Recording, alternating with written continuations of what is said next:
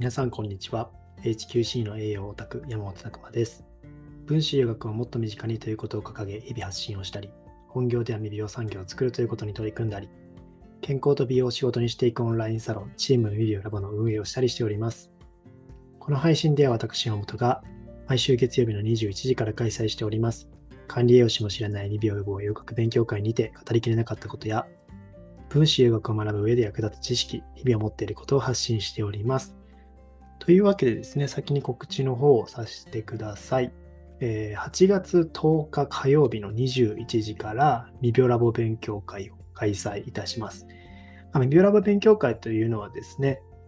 このチーム未病オオンラインサロンの中で月2回開催しているイベントとなります。今回でですね、32回目というところで結構続いてるなっていうところなんですけども、ここの勉強会ではですね、日頃無料の勉強会では話しきれないようなマニアックックなお話というのを、マニアックな分子学のお話ですね、っていうのをさせていただいてまして、今回のテーマはビタミン A です。ちょっと原点回帰っていうところで、最近ちょっと脳のとか感情の栄養素っていうのを続いてたんですけども、ちょっと戻ってですね、ビタミン A というものについて、ちょっと詳しく入り込んでいきたいなと思っております。まあ非常にですね、ビタミン A 自身もすっごい重要なんですよね。まあ、大枠で言うと目と粘膜のビタミンなんですけど、目のこういった関わりとかですね、えー粘膜ですね。人間っていうのは口の中とかまさにこう粘膜、腸も粘膜ですけども、そういったところにも関わる非常に、えー深い栄養素になってきます。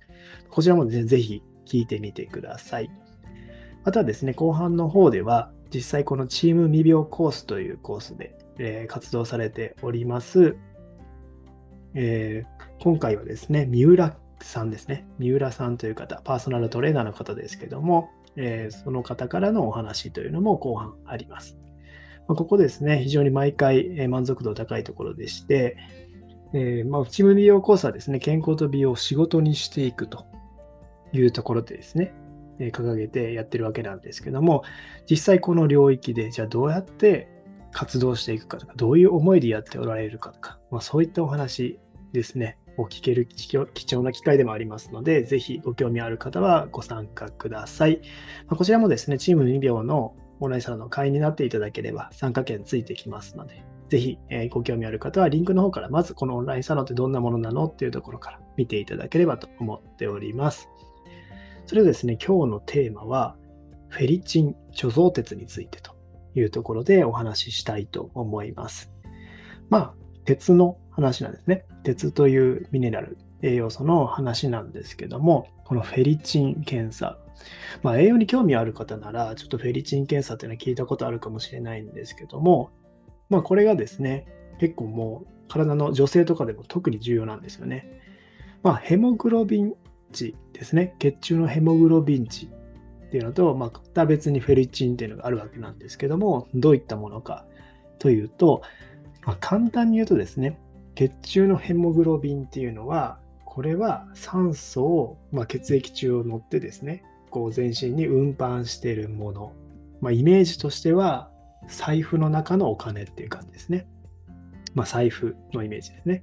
でフェリチンっていうのは、ま、内臓や全身に貯蔵されてる鉄の貯蔵庫、ま、貯蔵するタンパク質なんですよ。ま、いわゆるこれは ATM とかですね、そういう銀行に預けてる貯金っていう感じです。まあ、こういった形で鉄にも今すぐ使う必要のある、まあ、そういったヘモグロビンみたいな形とか、全身に蓄えておくフェリチンっていう形がまずあります。で、まあ、実際ですね、ヘモグロビン値とか血液検査でもう出てくるんですよ。ヘモグロビン値っていうのは皆さん測ってるんですけども、フェリチン検査っていうのは、またちょっとこれオプションなんですよね。そういったところで、実はヘモグロビン値が正常な範囲であっても、フェリチンがなくてですね、ちょっとでも体の中で、えーその血液のですね、鉄が不足してしまうとですね、これで体調を壊してしまう人がいると。まあ、健康な人はですね、フェリチンの方から引っ張ってきて、そこから賄うっていうのもあるんですけども、そういったことができない人もいらっしゃるというとこですね。逆にですね、フェリチンが高くてヘモグロビンが低い方っていうのもですね、まあ、まあ、どちらかというと少ないと思いますけど、そういった方もいます。うまく鉄を使えない方。銀行に預けてパスワードを忘れてしまうみたいな感じですね。財布にお金がないという状態ですね。まあそういったところ。で、フェリチンってどんなものなのかっていうと、まあ、貯蔵鉄で、鉄の貯蔵の形態、タンパク質でできている。まあ、そういった形態になります。で、血液中の鉄の量を調整してるんですよね。さっき言った通り、ヘモグロビンっていう今使うお金のようなところのものがなくなれば、そこに補給していくというところですね。あとはですね、鉄を水溶性で、まあ、非毒性になるように保ってくれてるっていうのもあります。鉄ってですね、このむき出しの、まあ、状態、FE2 プラスとかで体の中に存在すると、結構ですね、活性酸素を強力なものに進化させたりとか、そういうマイナスの側面もあるんですよ。まあ、そういったものが大量に出てしまって、結構体で炎症が起こってる時って鉄の代謝を止める、吸収を止めるみたいな体の機構もあったりして、実は鉄って諸刃の剣だったりするんですよね。まあ、そういったところで鉄をうまく保ってくれてる形でもあります。で、フェリチンっていうのはですね、細胞の中の細胞質っていうとこですね。まあ、細胞の中にあるというころです。細胞の中にあって、血液中に漏れ出すと。まあ、そういったところなので、えー、漏れ出ている鉄の濃度っていうのをフェリチン検査では測るんですけども、大体体に貯蔵されている濃度と比例するので、そういったところでフェリチンの持っているものが分かってくるというところですね。まあ、FE3 プラスって形。FE3 プラスっていう酸化の鉄イオンがアポフェリチンっていうタンパク質でくるまれてるみたいな感じですね。水溶性タンパク質っていう形になります。まあ、こういったところがフェリチンの重要なところですね。で、まあ、先ほども言いましたけども、うこのフェリチン検査っていうのですね、フェリチン測定は自治体によってはですね、保険不適用とか、まあそういったところの問題があって、一般検診には含まれないんですね。で、医療ではですね、このフェリチンの値っていうのが高いっていうのが、え、炎症が起こってるマーカーであったり、まあ、腫瘍ですよね。がん細胞とかのマーカーとして使われるんです。だからフェリチンも高ければいいってもんではなくて、高すぎるとそういう体内でいろんな悪さが起こってるよっていうのを見る反応でもあるんですけども、当然これが低すぎても良くなかったりするというところですね。まあ、一般的にですね、フェリチン値の基準っていうのは、女性だと20から100、え、ナノグラムパーミリリットルと、男性では50から250ナノグラムパーミリリットルとっていう形で言われています。ただ、もう本当に1桁とかの人もいるんですよね。そうした人って本当に鉄欠乏っていう感じです。まあ、そういったところで女性だと特にこれは測っておいた方がよくて、まあ、ここの値がですね、えー、やっぱりある程度持っとかないといけないと。まあ、銀行にお金を貯めておかないといけないというところですね。まあ、逆に高すぎるのも良くないので、まあ、そういったところも、えー、ポイントかなというところですね。